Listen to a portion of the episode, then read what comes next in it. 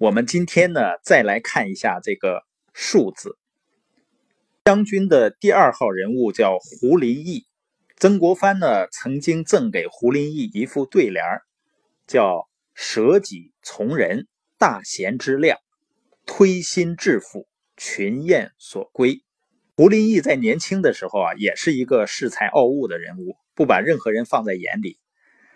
但自从担当了镇压太平天国的重任之后呢，胡林翼深深认识到，单凭一个人的力量是无法去完成一件大事的，必须得到各方面力量的配合和支持。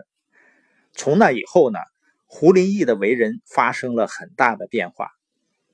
他对待湘军的人士可以说是至诚至谦。每当遇到大事、难事呢，他总是勇于担当；而事后讨论得失呢，总是将过错和责任揽到自己身上，而把机会和功劳呢推到别人身上。所谓的揽过于己，而推美于人。为了协调好湘军跟各方面的关系呢，胡林翼不在意自己遭受的误会和委屈。对待自己的下属呢，胡林翼则是苦心扶植。他在担任湖北巡抚的时候啊，湘军水师有两位统帅，一个呢叫彭玉麟，一个叫杨岳斌。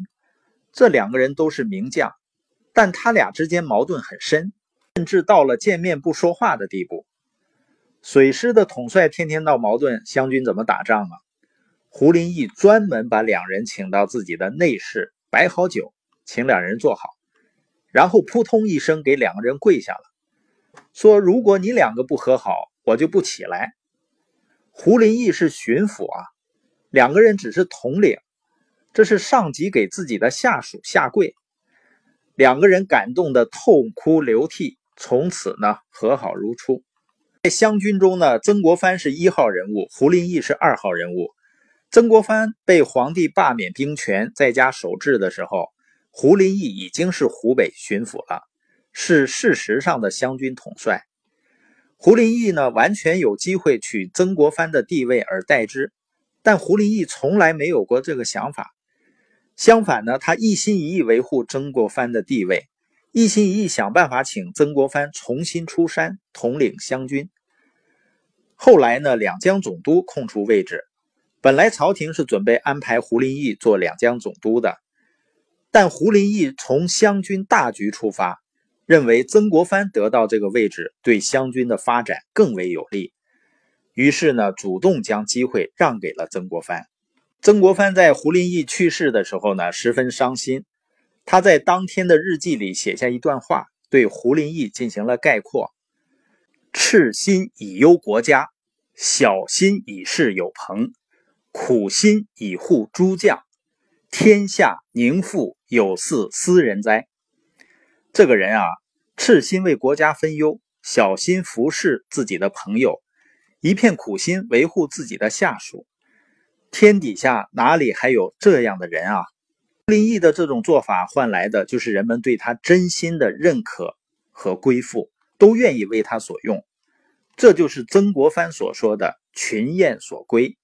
当时人们评价说啊，江楚。豫皖诸将帅为润帅，能调和一气，联合一家。在当时的情况下呢，只有胡林翼一个人能够把所有的力量调动和联合起来，这就是他的舍己从人的术道所带来的回报。那胡林翼之所以能够有如此的大局观，除了自身的修养之外呢，跟曾国藩早年。宁可陷自己于危境困境，也要成胡林翼之美的作为是分不开的。因为当年曾国藩在江西打仗的时候呢，自己已经身陷困境，但是他还拨出五千多人给了胡林翼。胡林翼呢，正是借助这支精兵呢，夺取了武汉，攻克了九江，进军安徽，屡建大功。而曾国藩呢，仗却打得越来越难。后来呢，甚至被迫以为父亲守制为名，丢下军队回了老家。所以呢，他们两个人都能突破私心，不顾自己的安危，一心一意替对方的利益着想，这才成就了和泽良美的佳话。所以，能够在那个年代能够真正的替别人着想，还真的是不容易啊。他们是真正做到了数字。